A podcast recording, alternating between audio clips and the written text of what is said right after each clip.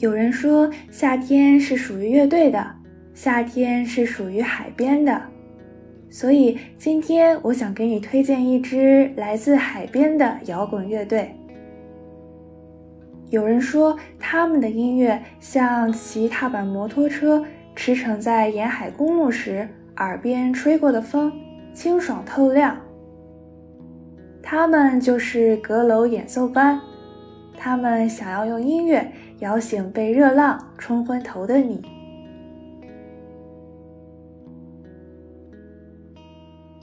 大家好，我们是阁楼演奏班，然后我们是成立于一个青岛的某一个阁楼，然后是以演奏为主的一支摇滚乐队。然后大家各自自我介绍一下吧。刚刚在说话的是谁呀？啊，我是那个，大家好，我是吉他手梁氏。Hello，大家好，我是贝斯手小侯。大家好，我是鼓手小田。嗯，梁氏，你刚刚说阁楼演奏班是成立于青岛的一个阁楼，那我先有个问题啊，你们三个人都是青岛人吗？还是有的人是工作了之后才来的青岛？呃，我是我我是青岛本地人。我是大学毕业之后工作来的青岛，我是潍坊的。我是工作调度吧，嗯，我是老家是淄博，来青岛有三四年吧。啊，那这个阁楼是青岛的哪一个阁楼呀？这个阁楼是当时我和乐队最早的贝斯手，我们俩当时在呃中联广场附近，然后一起合租了一个阁楼，所以当时我们给乐队起名字的时候，然后我们就考虑，呃，既然是在阁楼里成立的。然后当时又是，呃，这个乐队的初心是想玩这种后摇风格，以演奏为主的那个摇滚乐，所以我们就想了一个叫“阁楼演奏班”。明白，原来是有一个具体的阁楼。我之前一直以为这个阁楼是一个那种抽象的意象，因为我看到这个名字，我想到了先是，呃，八大关那边花市楼或者是公主楼的一个阁楼，或者是天主教堂的阁楼。那梁师，你刚刚说你们乐队的风格是后摇，那什什么是后摇呢？对，可以给我们简单的科普一下这个概念吗？呃，首先我想说一下，就是其实我们乐队的歌不是那种纯后摇，就是现在的话可能不是那种特别纯粹的后摇滚风格。但是然后我再给大家讲一下，就是这个后摇大概是是呃二十世纪九十年代初期，然后出现了这么一种曲风。然后它的初心其实就是想打破以三大件为主的这种固定的编曲方式，就是主歌副歌的这种编曲方式。后摇最开始出现的初心就是想做一种打破原始的这种编曲方式的这么一种曲风，它是可以天马行空，可以很随意，它的呃高潮点可以在中间，也可以在结尾，然后是这样一种曲风啊。就是说，形式上更自由了一些，是吗？对，更自由一些，这是后摇的初心。但是其实近几年的这种后摇，反而是，呃，我就我自己的看法来说，可能是反而陷入了这种，也是一种新的套路。明白？对你说这个套路，因为我之前在知乎上搜什么是后摇的时候，有一个回答这么说的：说后摇就是。听起来一样的和弦，听起来一样的和弦，然后省略无数个重复的部分，然后突然咣当咣当咣当，然后结束，然后结束。这不知道是不是你说的这个套路？有有一点有有一点点说中吧？可能就是玩的人多的话，可能就会总结出一些呃一些怎么说呢？具体的一些比较容易入门的一些方法。但是其实后摇的初心是打破一些套路。明白，嗯，而且我听你们的音乐，我发现后摇里面好像人声比较少见，而且就算是有人声的话，它也不像是那种传统的人声，是一个主旋律，而大多是一些比较温柔的那种哼唱，而且它可能是非常随机的出现在整首音乐里的。我不知道是不是所有的后摇都有这样的特点，还是只是你们的音乐具有这样的特性？其实应该说。大部分后后摇乐队的人声都是呃以一种器乐的组成部分来去定义这个人声。他们的人声或者歌词其实大多数是没有太多想要去表达东西，因为其实我觉得，呃，词和曲是不能相互替代的。但是后摇滚里面，呃，他们的好多想法其实都通过乐曲去表达，因为有些有些意象或者有些想法是很难去具体描述的，所以它是这样一种偏意识流的这么一种呃一种感觉。嗯，那接下来要不要和大家说一下你们乐队具体是怎么组建起来的吧？梁氏，你可以先说一说你是怎么创建的这个乐队，然后。呃，小侯还有老田，你们可以说说你们是什么契机加入的这个乐队？这个乐队其实最早是最早开始组建找人是在二零一五年，当时我是在北京工作，然后也在北京玩乐队，然后二零一四年回了青岛，回了青岛之后，然后我觉得还是放不下放不下乐队这个事儿，然后还是想找人再把乐队再组建起来，然后再组建一个就是可以。自己特别开心、特别满意，这么一个这么一种契机吧。大概从二零一五年开始在青岛找朋友一起组建这个乐队，然后这期间可能呃接触过很多青岛的乐手，然后也大家一起合作过，也也也很多次。然后我们乐队其实人员变动比较比较比较大，呃，可能原先的队友都已经离队了。然后现在是我们的最终的一个阵容，然后小猴的话是大概二零一九年加入的，老田是今年加入的。其其中其实组乐队这个事找人这个事儿，其中有一个特别好玩的事儿，就是嗯，因为其实当时的青岛的环境找玩这种风格的人其实很少。呃，我当时在豆瓣联系了一个人，我是二零一五年给他写的一封站内信。我说我们要不要一块儿组个组一个乐队，一起玩一玩？然后我觉得听了你的东西，我觉得还挺挺挺适合的。然后大概是六年之后他给我回的信，大概六年之后我收到了他回信，然后他说可以啊，一起玩吧。我没有再回，因为我怕等我回来，等我回来之后他又过六年再给我回。那会儿的话，我可能已经四十岁了，可能已经等不及了。对，这是一个比较好玩的事儿。那小侯和老天，你们是怎么听说这个乐队的？我是在那个豆瓣儿找到的粮食，看到粮食的帖子，应该也是发了很久的一条帖子，然后就留了一下言，然后过了一年之后，我就成功加入了他们。啊，那这么看豆瓣还是靠谱的。对，因为我觉得现在其实可能豆瓣的用户也比较少，然后活跃度也没有呃几年前那么高了。呃，所以其实其实青岛青岛的组乐队的小组在豆瓣可能一共有三个，每个小组前面几个帖子几乎都是我发的，然后每一条回复都是我自己回的，都是说啊置顶置顶置顶，继续招长期招这样一种状态，功夫不负有心人吧，可能。嗯，那老田呢？老田也是通过豆瓣吗？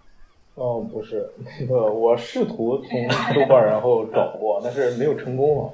就是这样，我这个还挺戏剧性的。我大概几年前，然后来到青岛吧，就当时刚来那会儿，就四处去找 live house 去玩儿，听这些，想接触一些本地的这些队儿什么的。然后听的第一场乐队就是阁楼和血腿的一个拼盘儿。听完了以后，就当时其实印象不是很深啊，就啊挺有意思啊，原来本地队就玩这些东西。然后大概过了这么几年吧，过了几年，然后在贴吧。哪个贴吧？对，百度贴吧。你 别不好意思说，其实挺不好意思的。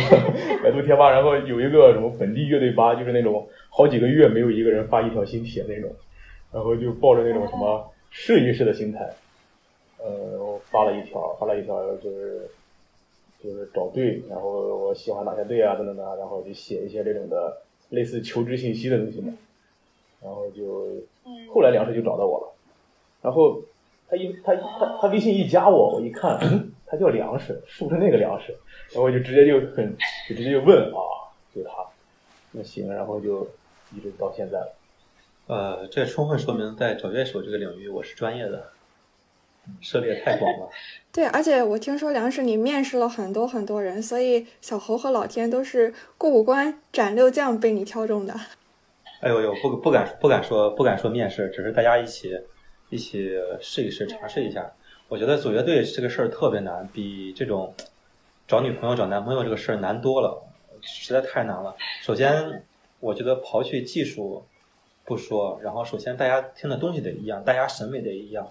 对于这个东西的一个理解，我觉得大家是肯定方向是一一致的，这样才能持续玩下去。然后呢，除了这个，还有每个人的性格也不一样。其实，嗯，乐队我觉得就像一个怎么说呢？就像一个呃更亲密一些的团队吧。可能大家都是想最开始初心，大家都是想玩的玩的开心，玩的高兴。但是大家既然做一件事，我觉得就是要把这件事情做好。所以我觉得找到合适的队友是一个特特别难的事儿，特别在现在这个年代的话，嗯，能有一个大家都满意、大家都有奔头的一个乐队，我觉得是一件特别幸运的事儿。哇，那还好你找到了。嗯，哎，那你们三个人都是是全职玩乐队，还是还有其他的工作？我和老田现在是我们俩是一边工作一边玩乐队。是本来有工作，然后想换一个工作，但是还没有找到下一个工作，就暂时先就乐队这边。嗯，是被迫全职。那你们三个人的主业和音乐有关系吗？还是完全没有关系？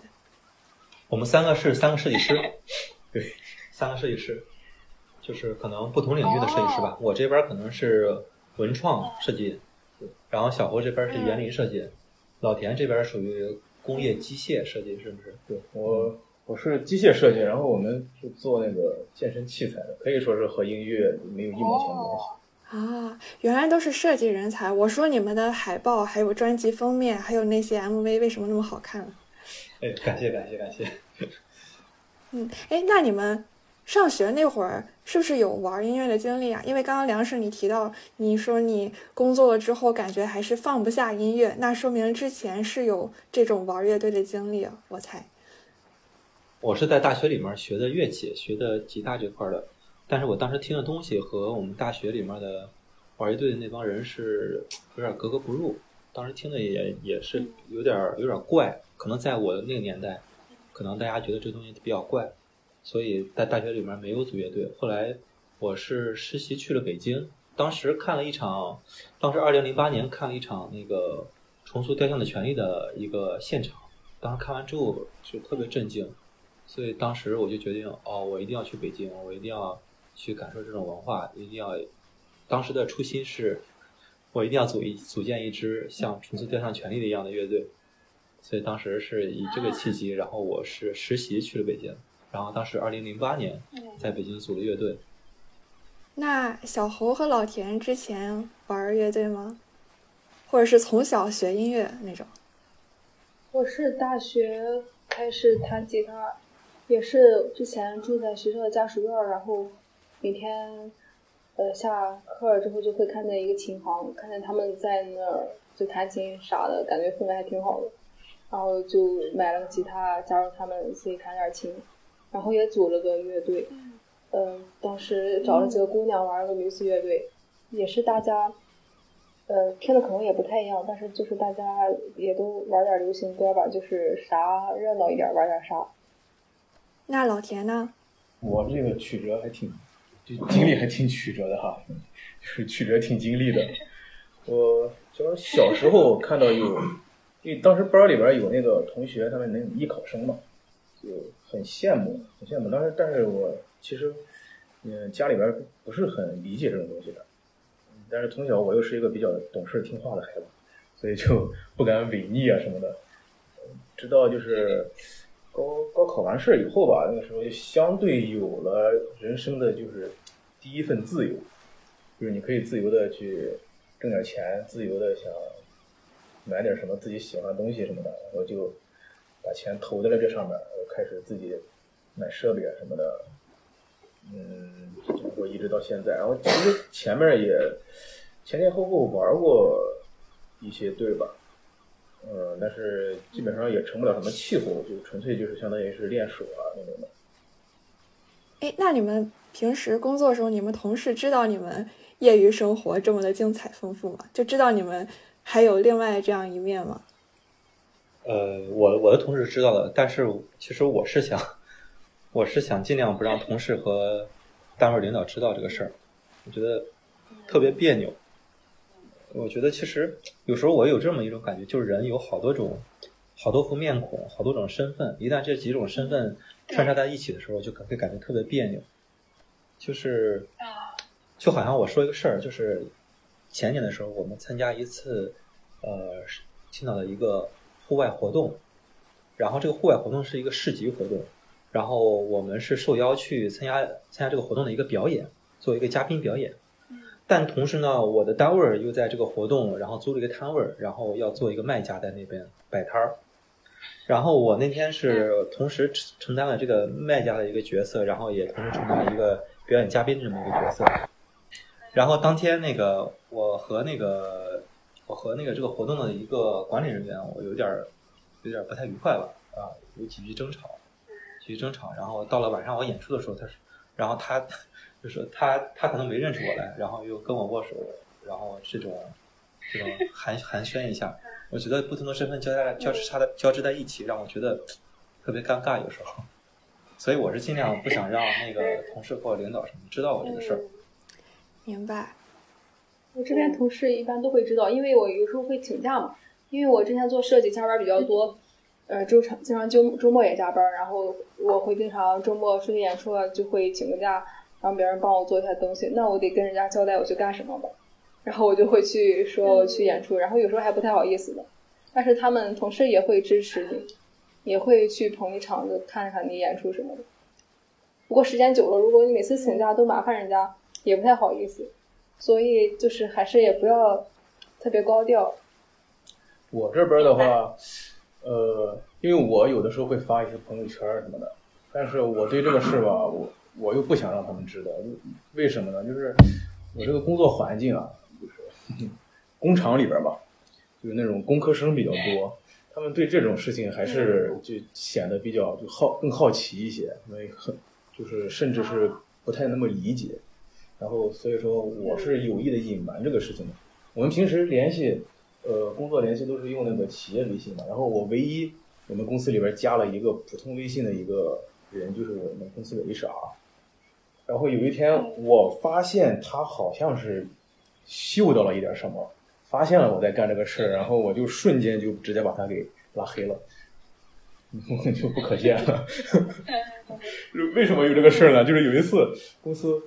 好像开个什么会，然后让你表演节目，对他让我上去唱一首歌，我就很好奇啊，哎，为什么会叫我？然后他就那种眼神，就是我懂得那种眼神啊。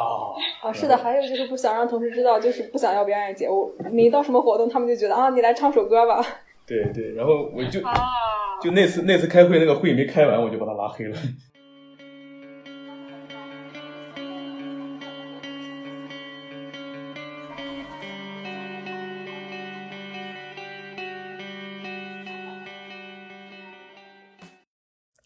那你们是不是一开始先是和其他的一些乐队拼盘演出，然后后来，嗯，去音乐节，然后后来又有了自己的这样的专场和巡演，是不是这样的一个历程？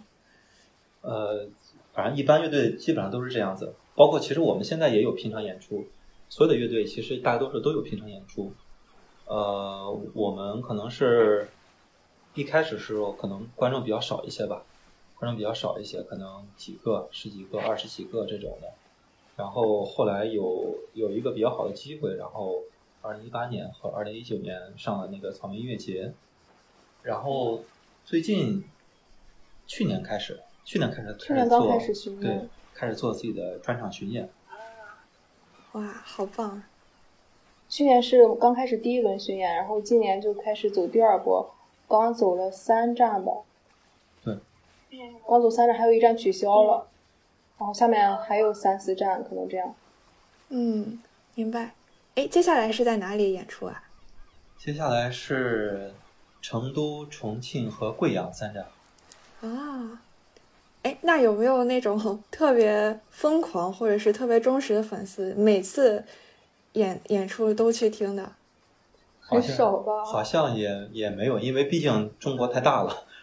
如果来回跑的话，那个，但是有一次印象比较深的是，上次在天津，然后有一个从湖南过去的吧，一个歌迷，还挺感动的。然后他特地从湖南过去，然后我说，我们好像下几个月在长沙有演出。然后我说我们下周在长沙有演出，在湖南有演出。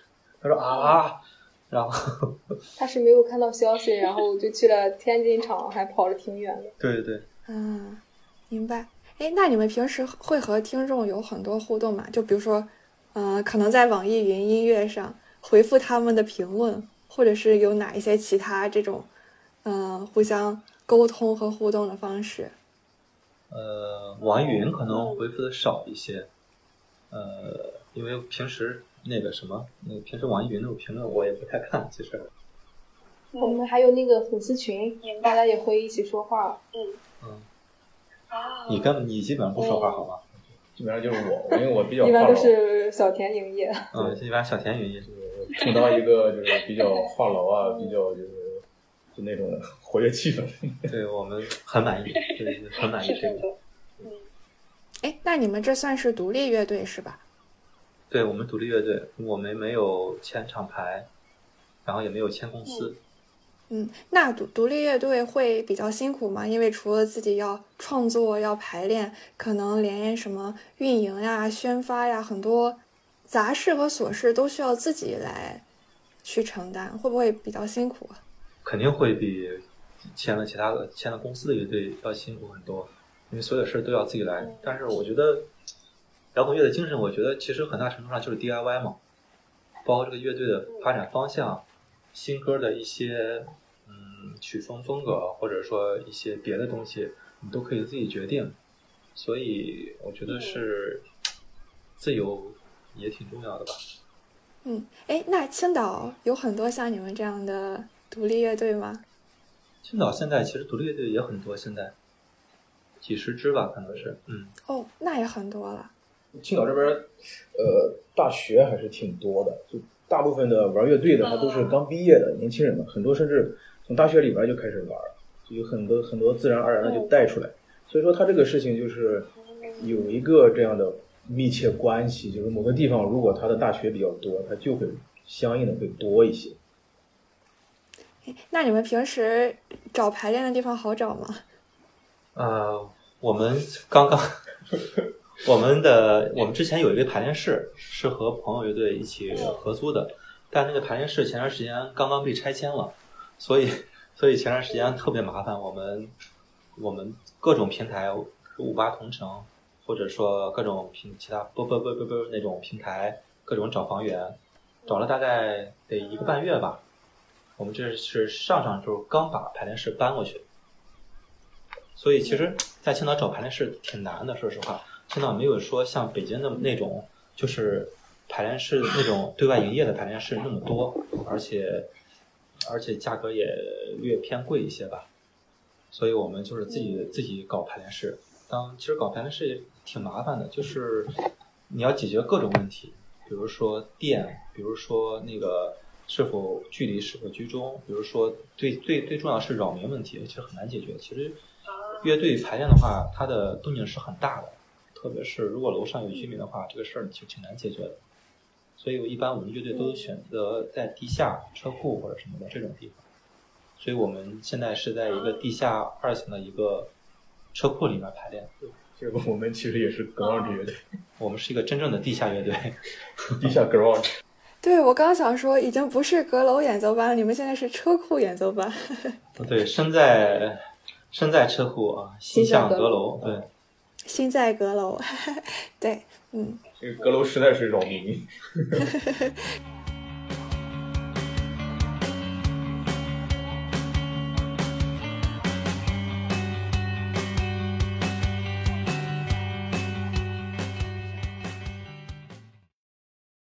哎，那你们的，我看你们现在也有不少歌了，这些歌都是是梁氏你写的吗？基基本上都是我写的，对。而且我发现，就是大部分的音乐好像这个主要的意象都是夏天，然后还有海边，总之就是听上去就是有那种海风的感觉。怎么说呢？因为从从北京回来之后，我感觉青岛太好了，家乡真的太好了，就是整个把我的一个人的状态都都变了。就是当时在北京的时候，可能北京那几年，我们大家玩乐队，我们说一个乐队好不好，厉不厉害，我们都觉得，哎呦，这哥们儿真的是，感觉没人比他狠，或者没人比他惨这种状态，就是。就这个状态，在那那会儿是牛逼的，那会儿是比较比较坠的，比较那比较丧的那种。但是回来青岛之后，我发现哦，真的是一方水土养一方人，或者说不同的生活状态对人的影响真的是挺大的。回来之后，我觉得，呃，生活就是比较慢，比较比较放松一些，然后比较 chill。然后我我觉得我就是遵从内心的一些真实想法吧。我我我也不是不能说我违着心说，我一定要坚持两年前的状态，不是两年前，就是几年前的状态。我也不能说，呃，不能说我去做一些，就是不是我认为或者说不符合我现在生活状态的一些东西。所以我想跟从追从自己的内心，我觉得真实比较重要。明白，就是回来之后感觉更整个人更自洽，更放松，更松弛了。对，是的，是的。对，哇！你说到这个，我想到我我前几天还跟我另外一个朋友就强烈安利你们乐队，我说啊，快听，这是这是咱青岛的一个乐队。然后我这同学就说说感觉青岛人的这个恋家是一个群体性的，是可能是吧？对对对，这个范围甚至可以扩大到整个山东，山东人不太愿意往外跑，对，他就是愿意在家待着。对对对，家好。嗯，而且我发现好像还有一首歌，嗯，是梁是你是不是你写给你自己儿子的？佩奇的夏天那首。那是我和我闺女和我女儿在家那个，我陪她看那个小猪佩奇嘛，然后突然脑子里边就有这么一个旋律，然后我我也不知道为什么，就是为什么看到小猪佩奇都会想起这个旋律，然后我就赶紧把这个这个旋律用手机录下来了，然后后来发展发展，然后我就把它写成这首歌。可能我觉得，对于我来说，可能就是佩奇这首歌，就是，呃，是比较特别的一首歌吧。就是我自身的感觉，就是其他的歌，我可以用我的一些经验，或者用我的一些之前的一些积累来写出来。但是佩奇的这首歌，我感觉有点像是，怎么说呢？灵光乍现，或者说可遇不可求的一首歌，对于我来说。明白。那看来佩奇的夏天是对粮食有特别意义的一首。那小侯还有老田，你们你们个人最喜欢你们乐队的哪一首歌？我最喜欢是对雨吧。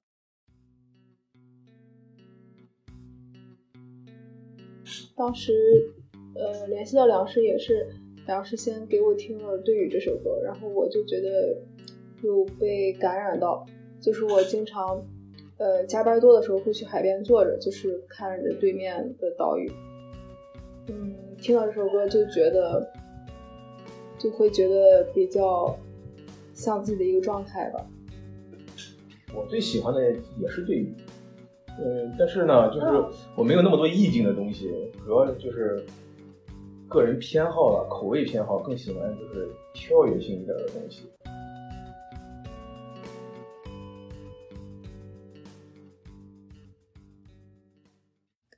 我先听的是晚钟那一首，所以我特别喜欢。然后我还挺喜欢《沿海公路》这一首的，就就这两首歌都让我感觉我是在海边的那个木栈道上骑车，嗯，然后就想到了我当时和我高中同学就真的是沿着海骑骑车，然后还有当时奥帆基地晚上的时候不是有灯光秀嘛，然后也是很晚的时候就和同学一起趴在那个栏杆上，然后望向对岸的那种。灯火辉煌的那种夜景，然后对也让我感觉很想家，对，所以这是我特别喜欢的几首。嗯，对对，青岛的海岸线真的是很漂亮。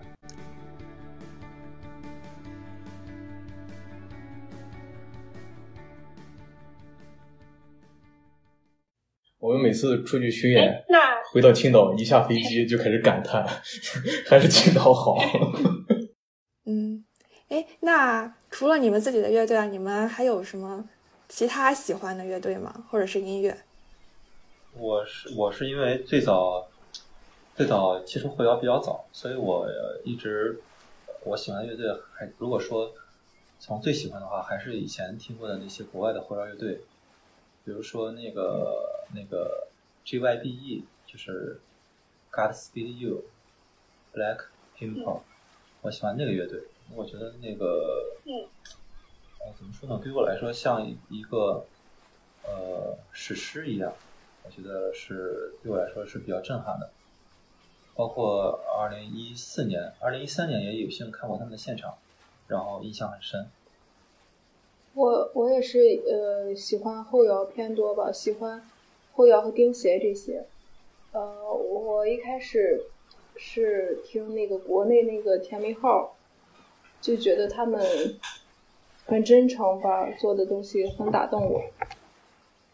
我喜欢的其实以前的时候，你让我说一个我最喜欢的什么东西，我能很轻易的就说出来。但是现在反而很难说一个什么东西是我最喜欢的吧。说一个的话，我比较听的比较多的是日本的一些后摇，最喜欢的还是透。嗯，别的那些就是说是喜欢，但是真的是说不上是最喜欢，很难选一个最。因为我觉得现在现在大家都不是那种很少是那种以专辑的一个呃都听歌很少都是那种就是以专辑的这么一个形式去听了，可能大家听歌现在很多时候是听歌单，对，听歌单，所以就听的会这这个地方一首歌，那个地方一首歌，所以我觉得呃可能大家都是会，包括其实我最近也是，呃喜欢乐队也挺挺多挺杂的，但是说不上。最喜欢哪个乐队？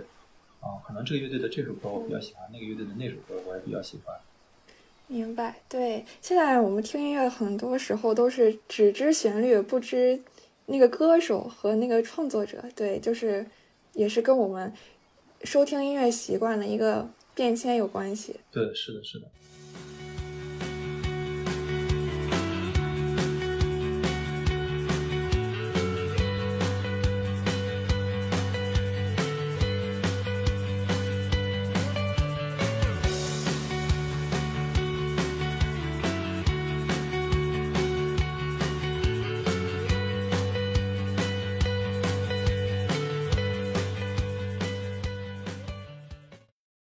那你们未来有没有一个特别想去演出的地方？特别想，我比较想去阿那亚演出。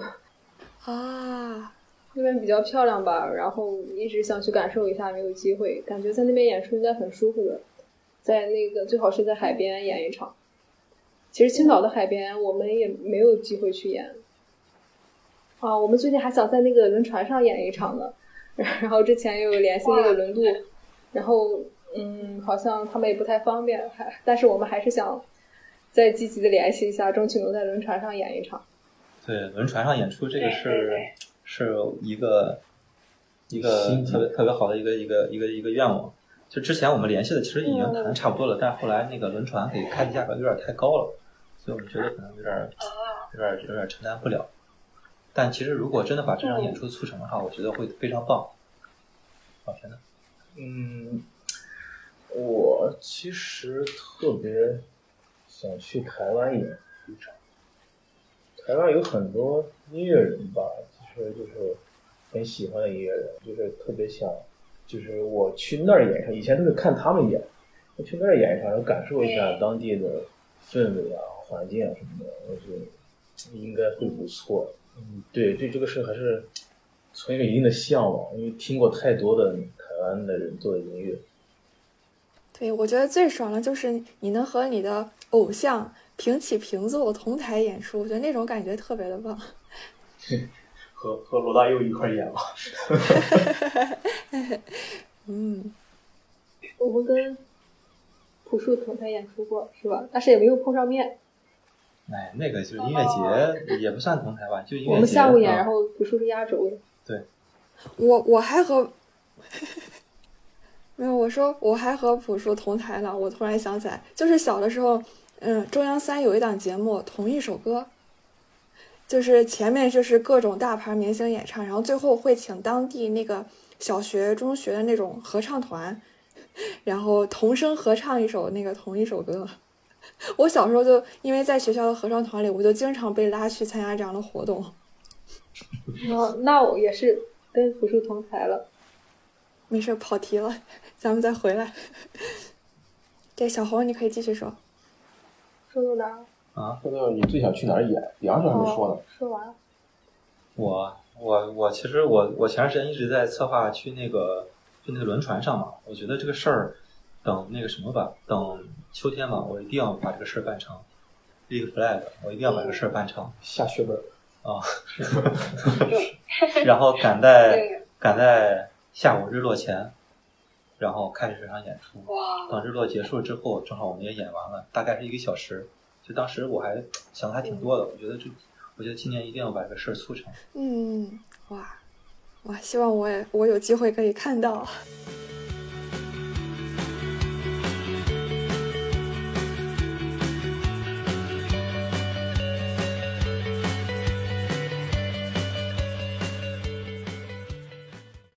对，那我最后还有一个问题啊，我我觉得你们阁楼演奏班还蛮低调的，因为我之前想搜一下你们曾经的采访，我也没太搜到，哎，所以我这次能采访你们，我自己还很荣幸、很激动的。那假如说有一个机会，你们也可以去参加像像乐队的夏天那样的音乐竞选类综艺，你们会去参加吗？我们会参加，因为我们已经报名了。已经报名了。选不选我们就不知道了。对对对，可能不一定能选上哈。一般是选不上。哇，很好很好哇！那祝你们成功。谢谢谢谢。对，我觉得还可能还是需要更大的一个舞台，能让更多人听到，我觉得更好一些。对我我我我是希望我们的歌能被更多人听到的。嗯，所以希望听众朋友们去关注阁楼演奏班，关注他们的音乐，嗯，关注他们未来的这个游轮演奏计划。感谢感谢感谢。好，那我的问题也差不多了，那我们最后可以和听众朋友们说再见，大家拜拜，大家拜拜拜拜拜。好啦，这就是本期节目。想要认识更多斜杠青年，欢迎你在小宇宙、喜马拉雅、苹果播客等平台订阅关注斜杠青年研究所，也欢迎你把这档节目推荐给你的朋友。